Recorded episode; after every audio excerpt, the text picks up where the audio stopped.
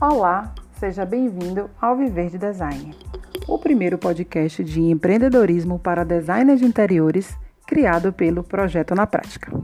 Eu sou Gessiane Lima e no episódio de hoje o tema é Projeto aprovado não muda mais.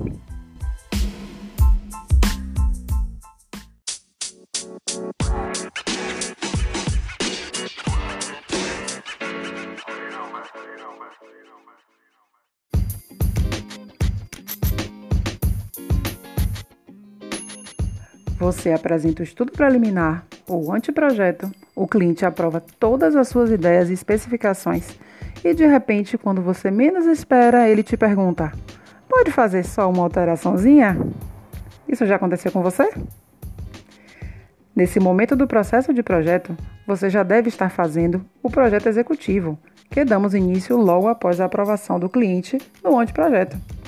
Imagine aí se todos os clientes pedirem alterações e você precisar voltar para refazer tudo de novo, porque é isso que acontece, pode apostar. Imagine aí, quando muda só uma coisinha, você vai precisar sair alterando tudo o que você já fez anteriormente. E o que isso quer dizer?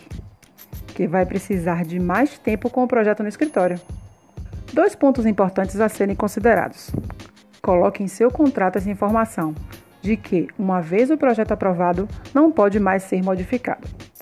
Caso seja realmente uma alteração relevante e necessária, deixe claro que para fazer qualquer alteração após a aprovação é cobrada uma taxa por cada alteração solicitada, levando também em consideração a alteração dos prazos de entrega do projeto.